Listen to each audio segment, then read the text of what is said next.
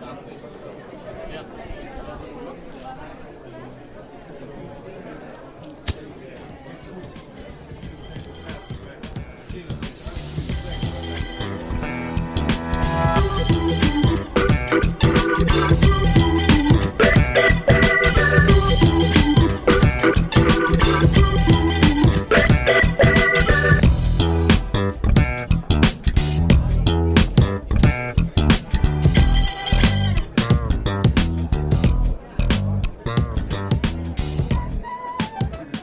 Everybody, and welcome to the Deadhead Cannabis Show. Jim Marty calling in from snowy, eight inches of new snow overnight, and today, uh, Longmont, Colorado. I've got uh, Larry Mishkin on the line with me. Hello, Larry. Jim, always nice to talk to you. Uh, sorry to hear about the eight inches, or maybe not. It might be very pretty and relaxing uh, with all of this other crazy stuff going on. Here in Chicago, it's just chilly. We're not really getting any snow. We're not getting any sun. It's just kind of overcast and windy and cold. So, uh, sheltering at home doesn't seem like such a bad thing to be doing right now. But otherwise, all is good as we continue the countdown to the filing deadline for Illinois adult use applications for craft grow cultivation and for uh, processing and for transportation. Uh, it's always fun. I'm sure you've gone through these this stage of the last two weeks a number of times yourself, Jim, working with clients where all of a sudden people come up with a brand new idea that they want to throw against the wall and see what you think. And oh boy, are you sure you want to go down this road? And the next thing you know, it's it can get crazy, but it's fun. Yes. well, um, we are very fortunate today to have a guest on the Deadhead Cannabis Show. We have Karson Humiston who is the daughter of our producer, Dan Humiston. Uh, welcome, Karson. Great to be here. Thanks. Yeah, I, I was saying to uh, my dad, like, you've been at this podcast for a while and I haven't gotten the invitation yet. So I appreciate uh, you guys thinking of me since he hasn't. Great, great. Well, Karson, let me just say that uh, it, it's a pleasure to have you on. And yeah, we, we had a, you know, give your dad a little bit of a hard time about it, but uh, just so that there's no mistake, uh, to you or anyone listening, you are a guest on our show because what of you because of what you've accomplished.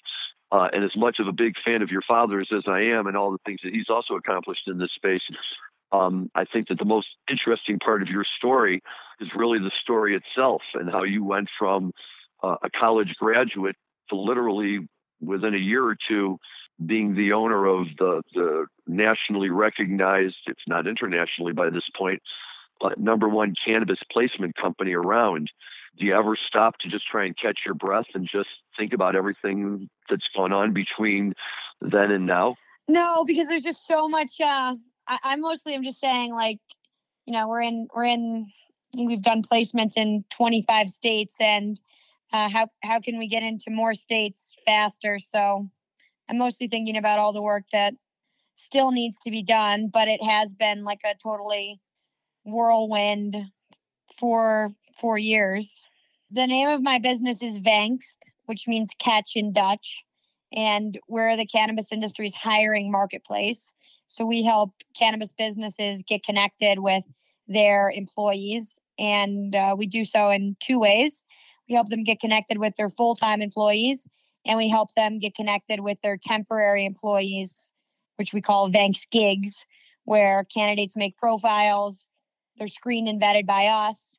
And then they can actually apply to companies' gigs and clock out and clock in and clock out directly through the platform. So that's the name of the business and a little bit about what we do. And um, other than connecting employers and employees, do you um, offer other human resource services? We don't. And so we, you know, we are what our swim lane is is matching. And so we focus on bringing on the best cannabis companies onto our platform and the best candidates and making sure that those connections happen. And, you know, I, I think the kiss of death for a lot of startups is focusing on way too many things. And so there, there's certainly um, HR experts out there, whether that be payroll or HR consulting services. And we have a lot of partners who we refer our clients to, but we focus on uh, one thing and, and I think we do it the best. Excellent. Well, Karson, let me just step in for a minute and say because uh, as, somebody who's known you for a little while, none of this really comes as a surprise to me. uh, you know, when I first met you a few years ago, when you were just finishing up in school, uh, it was at your dad's uh, first uh, International Cannabis Associates Association uh, conference in Las Vegas with his partner Don Hirsch, and um, as I recall, it was it was about as wild west as you could get in terms of uh, trying to run a show. And I think uh, between you and um, uh, I know Don's wife Christy was there, and everybody was scrambling all over the place, and somehow the whole thing got pulled off. And uh, Jim was a speaker there that weekend as well, and it was really kind of exciting because uh, your your dad and Don Hirsch and I had just been to Seattle go to the second ever um, MJ Biz conference with about 700 people on the racetrack, which is where I first met Jim and saw him do a presentation for the first time. And then here was your dad, uh, you know, bringing together uh, a cannabis conference, which would go on to really become a, a big name in the industry too. But I always thought that, you know, a big part of the untold story, again, was the work that you did behind the scenes and that, you know, Don's wife, Christy, did behind the scenes and I remember talking to your dad about it at the time, saying, you know, gee, what are you going to be? She going to go into the industry? What is she going to do? And who knows? But you know, again, here you are. So um, it, you know, it's really nice to be able to see and, and watch people progress through the industry, really from you know coming in without knowing very much about it, you know, to putting themselves in a position like where you're at now, where you guys, in many instances, I assume, become kind of like the go-to people when folks need information about hiring and employment in the industry. Yeah, you know, and I think, um, Larry, I think actually one thing that you you shared with me is uh, you saw our salary guide reference throughout some applications in Illinois, and so we do put a lot of content out around jobs, and so we every year we come out with the Vangst salary guide where we survey about 3,000 licensed cannabis businesses, like the top 10 most hired positions, and and to, to be able to come up with the data around how much you should be paying a bud tender and how much you should be paying a director of cultivation and what the benefits look like and then kind of tracking year over year how those how the pay changes. So in that regard I, I think that we have the chance to define the best practices in this industry and people look to us when they're coming up with their hiring plan and thinking through okay what are we're going to hire 10 bud tenders. What will we need to pay them? And i'm glad that we can like be able to bring our clients together and our clients are willing to share that information so that we can share it with companies that are just getting started. And karson what are the hot states right now where there's a lot of activity? Yeah, so for us, like our our most active states right now today are Colorado and California, and those actually have been pretty much our most active states since launching. But some new states that we're really excited about where we're picking up a lot of steam is in Michigan. So that's one, and actually Oklahoma. So Michigan and Oklahoma were two that kind of surprised me around like the number of jobs that are being created. So those are hot. Obviously, like with COVID, um, I think a lot of I think the whole world is on a hiring freeze, and I while cannabis is an essential service a lot of places, I certainly don't think cannabis is immune to it. So hiring, we've seen full time hiring at least materially slow down as the pandemic con- continues to go on.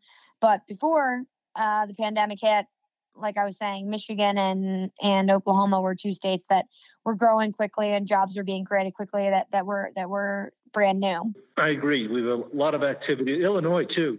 Yep, yep, Illinois as well. Yeah, well, I was just going to say what, what's going on in Illinois. We're, uh, in fact, really uh, within about 10 days from now, we're supposed to get the announcements from the state as to who gets the 75 new adult use dispensary licenses. And I imagine once those people find out who they are, the very first thing they're going to really need to do is start figuring out how they're staffing those stores. Yeah, exactly. So I, I, I'm, I'm, I'm, I'm, I was thinking about that the other day. I'm optimistic that it will, the, the, the licenses will still come out uh, despite all the other things going on. So, so right. it'll be interesting to see. Exactly. I get a lot of calls about that, and uh, you know, it's hard to say for sure. As far as the dispensary licenses go, you know, they were all submitted at the very beginning of January. So my hope is that there was enough time, uh, at least before the initial uh, COVID viruses warnings came out, that they were able to get some of that done. Uh, the the one thing we don't know, which I think will ultimately play a big role in this, is that uh, were the people who were scoring the applications given access to the application information remotely. Um, I remember in the medical round, that was a big thing that it all had to be done at the particular department's facility and that everything was kept in there so there could be no chance of people you know, pulling any shenanigans or anything. Um, so we'll see if they were able to get it done. But that is a big talking point, and you're right. That'll be, I think, very indicative of what's happening in the market, what Illinois can do right now. I believe there'll be 40 craft licenses for craft cultivators in Illinois. 40, 40 uh, uh, uh, craft grows, and there will be 40 producer licenses and uh, transportation licenses. And there is no specific number limit on transportation licenses. Uh, we think that that's going to turn out to be more of a if you meet the qualifications, you can become uh, the transportation business. But the, the, the costs of getting in and having access to the types of vehicles that you need uh, make it cost prohibitive for most people, I think, at this point to try and just dive in and do it. Yeah. Yeah, I've been working on some craft uh, business plans for Illinois, and uh, I was surprised that uh, they're fairly good size. I was working on one that was around 15,000 square feet. They were projecting sales between five and 10 million. So I wouldn't let that craft moniker throw you off. It can still be a very good small business. Well, I think it's going to be huge in Illinois, Jim. We, you know, the the thing to keep in mind, and, and this is true for you too, Karson. Through the beginning of, up to the beginning of April, the Illinois Adult Use Program had $100 million in sales. Now, this is considering that there's only uh, maybe a total of 50 active dispensaries in the entire state, and the product supply levels are so sketchy that half the time these places are only open for a few hours during the day because then they've run out of product. But the demand here is so great that they can't keep up with it. And I think that that's going to really drive these new dispensaries and the new cultivation centers. And sure, you know, even at 5,000 square feet of canopy space to start, if you can develop a good genetic, you can make a name for yourself and, and grow in no time. Um, it, which leads me to, uh, do you guys work with uh, with growers also, Karson? Do you have uh, uh, connections with with growers? Yeah, so like cultivation companies are some of our biggest clients, especially on the on demand side. So because it's so seasonal and companies have harvests, they'll need 10 trimmers or for or you know 10 just horticulture staff for a short term period and they use Vangst Gigs our on demand platform pretty heavily and so trimming is is one of the most common jobs that we fill on the on demand on the on demand side. You match up temporary workers as well as full time? Yeah, so that's what Vangst Gigs are is it's all temporary. And so a company can make a profile. They, after they make their profile, they get screened by us. We verify their badge if they're in a state that requires a badge, like Colorado or Nevada. After we screen them, they're allowed into the marketplace, which is an online platform. And then they can see, oh, look, there's a trimming gig. They can apply to the gig. The customer can review the candidate if the customer accepts the candidate, then the candidate goes to the location, they clock in through the platform, and they clock out and they're paid. So it's uh it's temporary staffing, but we are doing all the connections through a through a technology rather than through like manual people making the connections. Well, and to me, what I really like about that is that if you find yourself as a cultivator and all of a sudden, like you say, seasonally or whenever your harvest is ready to go, if you're doing it inside, all of a sudden you need trimmers. I'm sure if, you put out word on the street, there's plenty of people who would come in and say they trim for you. But the real trick is finding people who actually know how to trim marijuana, I'm guessing. And, and that's where the value of your service comes in. If You're going to say to people, look, I'm not just giving you somebody. We've checked these people out. They know what they're doing. Yeah, exactly, Larry. And the compliance side is really big for us as well. So in Colorado, you have to have a med badge. You have to go to the marijuana enforcement division and get the badge to be able to work in a licensed facility. And so when someone makes a profile, they take a picture of their badge. We verify the badge with the marijuana enforcement division. So at a minimum, our customers know that everybody that we're sending to them has the right state qualifications to work the job. Um, in Nevada, it's even stricter. And so there's certain licenses you need for, and they call them in Nevada agent cards. And so there's certain agent cards that you need on the cultivation side, which are different than the retail side, which are different than the manufacturing side. And so we make sure that the candidates have the right agent card in Nevada to to go into the facility. So I think that that's a huge piece of it that's um, something that we offer that I guess a traditional non-cannabis specific um, hiring resource may not offer. All right, and I would imagine that uh, many of your temps go on to become full-time employees. Does that transition happen often? Yeah, and and so we definitely encourage that. Um, I think you know ultimately our goal is to have cannabis run on banksters, and so for every single person in the cannabis space to have found their job through Vangst, and a lot of times temporary employees are doing it or doing it to find a full-time job, and so um, we there's a way that our customers can seamlessly convert the candidates from our gig workers to their um, full-time workers. And we we do that quite a bit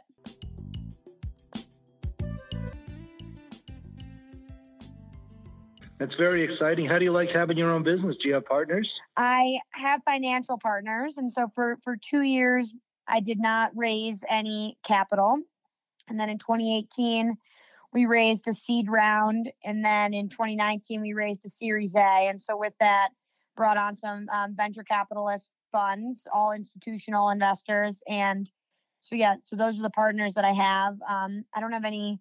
I don't have a co-founder so so it, it's just me, but I'm lucky to have some VCs now backing us as well. Have you been t- taking advantage of any of the new federal programs for the COVID virus? The Payroll Protection Act is one I'm thinking of, and uh, the economic disaster loans.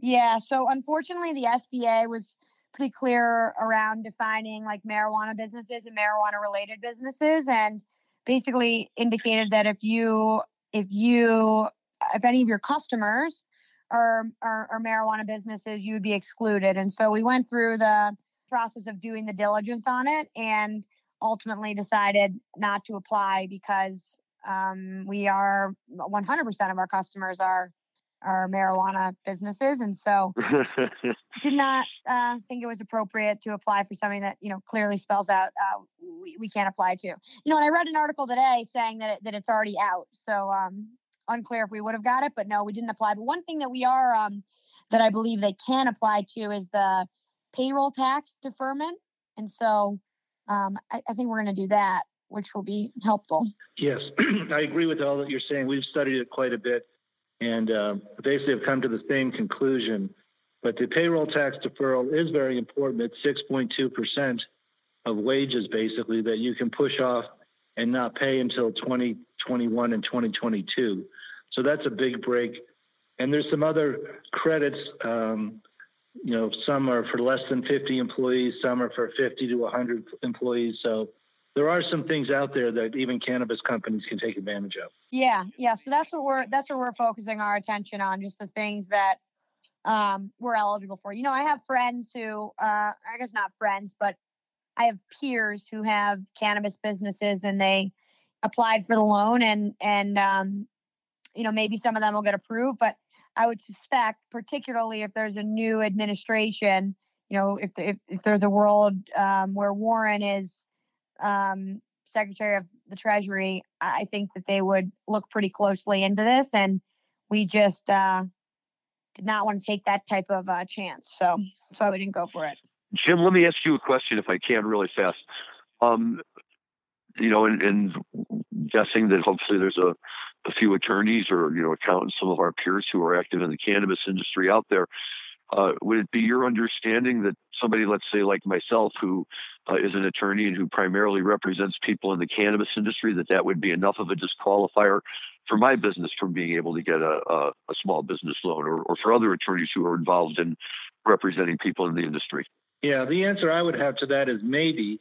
Um, I do know some ancillary businesses that did get the the PPP, the Paycheck Protection Program um, loan. So um, I do know some ancillary companies that got that. And uh, Karson, do you work in the hemp industry at all? We do. Yeah, we have we have a we have several um, CBD and and yeah clients. Because we took the position that hemp companies would be eligible for these SBA programs, but a couple of our clients got turned down.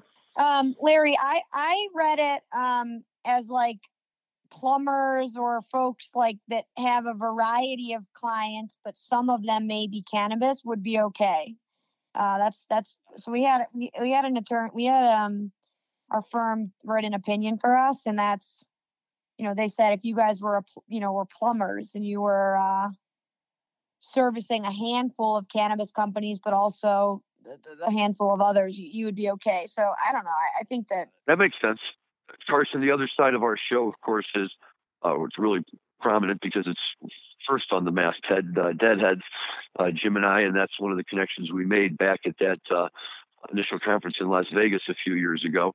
Uh, and we love to talk about the Grateful Dead. We love to talk about Phish, but what we really like to talk about is music. And so we always like to ask our guests uh, what a what music out there you know kind of inspires you and influences you, and uh, what music are you listening to right now? well, I don't know if it inspires me, but I was joking. I said that you know I uh, uh, on my run earlier today I was jamming to Justin Bieber's new album Changes, and that was good. Um, I went to a pretty good concert earlier this year. The the artist's name is Gryffin. Uh, I think that that was pretty good. Um, you know, most of the I, I, I exercise quite a bit, so most of the time I'm listening to uh, pretty like upbeat, fast paced music. But th- those are two uh, that I was have been listening to in the last week that I'll that I'll that I'll share. The Beeb, they call him the Beeb. They love the new Justin Bieber album. Our, our sons are 22 and 32, and they um, and they also very much like Griffith. Did I say that right? Gryffin, G R. I think it's G R Y N. How do you spell? Let me look. It's uh G R Y F F I N. Okay. And are you a? Um, He's like a DJ kind of. And a Bill? Are you a Billy English? Is that how I her name? Green hair. Eilish. Yeah, I mean, it's not like my favorite of all time, but yeah. She won a lot of awards. No, it's great that there's a lot of young new music coming out. Um, Larry and I have had um, pretty much nothing but disappointments the last few weeks. Uh, we, I just got word that the University of Colorado will not be hosting Dead and Company in July, and the city of New Orleans has uh, canceled Jazz Fest. was postponed till September, and now it's not going to happen at all. Yeah, I mean, I, I know I was talking to a, an investor just before I got on with you guys, and just kind of talking about you know when we think the world will be back to normal, and I mean doesn't seem like normal, normal, normal until some point in 2021. So now it's figuring out how do we best adapt and really how do we best support our clients between now and, and then? I think that's the right attitude to have. Fortunate that uh, so far cannabis has been deemed an essential service in most states. So yeah. our clients still have sales. So we're very fortunate to be in an industry that still has sales. Absolutely. And, and what, one of the things we've talked about is not just sales, but you know the steps that some of these uh, states are willing to go to in order to allow it. And I, I know I sound like a broken record when I say this, but it just amazes me every time I go. I was just at my dispensary the other day. And they have curbside service. You know, you order on your computer before you go in. They give you a time. You pull up. Somebody comes running out. Check your ID and your uh, state patient's card to make sure that you're you're all legit. Uh, you give them your money, they run back inside. A few minutes later, they come out and they hand you your stuff, and off you go. And you know, Jim, sorry, don't take this the wrong way, but you're old enough. Certainly, you know, so am I. We've been in this industry long enough to know that you know the, the advice we've always given our clients over the years, of course, because the states and everyone have insisted on it. Everything has to be done indoors, and everything has to be done under the cameras, and everything has to be done. You know, nothing can take place anywhere outside, and all of a sudden we have a virus that's real concern, and marijuana is enough of an essential element that the governor is willing to go that far and let us do it. I think that's about all I have for this one. Um, Larry, got anything else? Karson, let me ask you this. Um, I'm a college graduate. I'm looking for a job. How do I get a hold of Vangst and let them know I'm interested? Yeah, go to Vangst.com and click sign up and you'll take three steps to fill out your profile and uh, then someone will call you and we'll do an interview with you and then you'll be in and you'll be able to apply to jobs. Same if i'm an employer does it also work that way too? And if you're an employer same thing you, you can actually just um, if you have an open job if you have a job description what you can do is you can go to the employer page on our website upload your job description and that'll result in someone on our customer success team calling you and then um, getting you set up with a profile so that you can uh, learn how to use it and start matching with candidates. So you, you really just go to vangst.com and uh, we can get you set up whether you're a candidate or a client. And that's Vangst with a V. V is in Victor. V is in Victor. Yeah, vangst.com. Excellent. Okay. Well, this has been great, Karson. Thank you so much for uh, taking time to come on our show and uh, and speak with us. We're we're we're very pleased uh, that you know your dad helped us uh, get this up and running and really was kind of the brains behind the whole operation. Uh, Jim and I have the easy part because we get to sit around and do what we love to do anyway. Um, you know, and try and make this go. But our, our show is always better when we have interesting guests on, and um, you know, certainly you fall into that category with everything you've accomplished in this industry so far. And uh, good luck, and we hope you'll come back and join us again sometime. Yeah, guys, thank you so much for for thinking of me and stay safe and healthy in the coming weeks and looking forward to hopefully seeing everybody soon. Excellent. This is Jim Marty saying goodbye from cold and snowy Longmont, Colorado for the Deadhead Cannabis Show. Over and out. Bye, Larry. Bye, Jim. Talk to you soon. Thank you.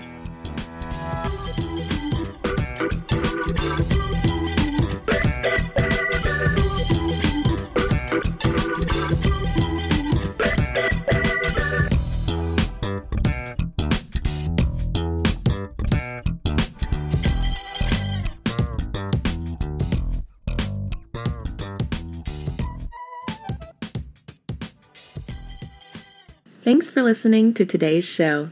To check out more great cannabis podcasts, go to podconx.com. Here's a preview of one of our other shows. Season 1 of Dope History is now available at dopehistory.com. Dope History weaves you through the lives of those who have been touched by cannabis or have had an influence on the events that shaped our laws or relationships with this plant. You'll hear tales from Frenchy Cannoli, Keith Stroup, Eddie Lepp, Tom Alexander, Ed Rosenthal, Wolf Seagal, Jorge Cervantes, and Tommy Chong. Available now at dopehistory.com.